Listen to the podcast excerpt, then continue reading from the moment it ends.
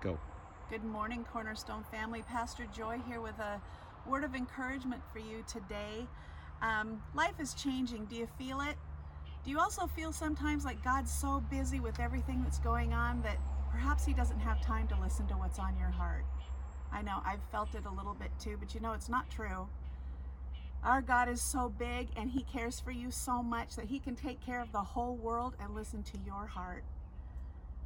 We live in a moment to moment time. Things are changing very fast, different different words come from different places every day, but here's the truth that God wants us to know. Matthew 6:26. Look at the birds of the air. They neither sow nor reap nor gather into barns, and yet your heavenly Father feeds them.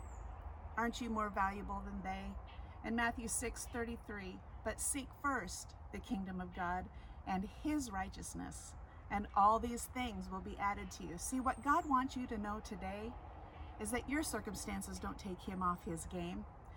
You're not interrupting something important. Right now, he wants to give you all of the comfort, healing, love, motivation, courage that you need right now. Why don't you talk to him? Tell him all about it. Because he cares for the birds, he cares for you. Let's pray. Lord Jesus, we know that the world is big and the world has a lot, but God, you care for us. You care for us deeply. Take us through this day. Give us your direction. Give us your footsteps.